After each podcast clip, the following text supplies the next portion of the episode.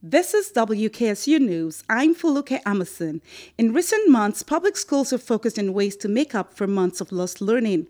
A return to the classroom this spring is helping to alleviate some of the isolating effects of the past year, especially for students with disabilities. For WKSU's Learning Curve, we spoke to educators and families of students with disabilities about their experiences with remote education during the pandemic and their hope for the future. Eight year old Lyra Christensen loves to play the harmonica after a long day at school. She is one of more than 250,000 public school students with disabilities in Ohio. That's about 15% of the student population. Due to her intellectual disability, Lyra has an individualized education program, or IEP, at Akron Public Schools. When the pandemic struck last spring, some Ohio schools continued to offer in person classes for students with disabilities. Akron did not, which meant meant that Lyra had to learn remotely. Her mother, Holly Christensen, says it felt like the IEP went out the window. It was impossible to try to teach her through a computer how are you going to do occupational therapy with manipulables unless one of us sat there all day long and we both work? These days, Lyra learns in the general education classroom alongside her peers without disabilities.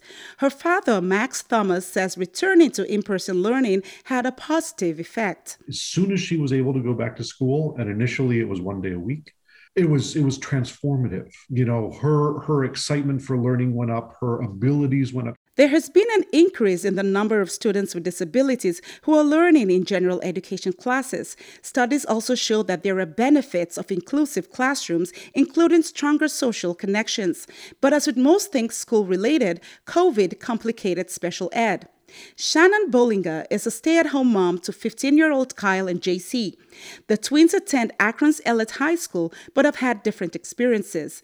Bollinger's son Kyle learns in a resource room for kids with multiple disabilities and is on the honor roll. But her daughter JC, who is also on an IEP, has struggled in the general ed class. I think that is based because Kyle, you can visually see a disability and needs things, where his sister would appear typical, just like you and I and everybody else. And so a lot of her struggles were t- taken for granted. Bollinger became more involved in her children's education during remote learning, but eventually it took a toll on their mental health. Respite is a really huge thing, and the schools really feel that burden that our um, state, county, and city governments are not addressing for us. So a lot of us really relied on them for that break. Connie Zeno, an intervention specialist at Ellet High School, says the biggest loss of the past year for students with disabilities may be friendships. The kids miss the friendships. And I think the parents miss some of that. I need a little time, you know, because my kids are with their parents all the time, not like the mainstream kids. Nancy Presuto, an educational interpreter for Akron Public Schools, was not worried about students with disabilities catching up educationally. She was more concerned about the isolating effects of the pandemic, especially for her hard of hearing students. There's times where they'll come into my Google Classroom during office hours and they really don't ask for any help with any work. They don't want eh, to have anything explained. They're just, you know, what to do this weekend. they want to chat. The pandemic also disrupted job and life skills training. To counter that, Zeno introduced remote cooking classes for her students.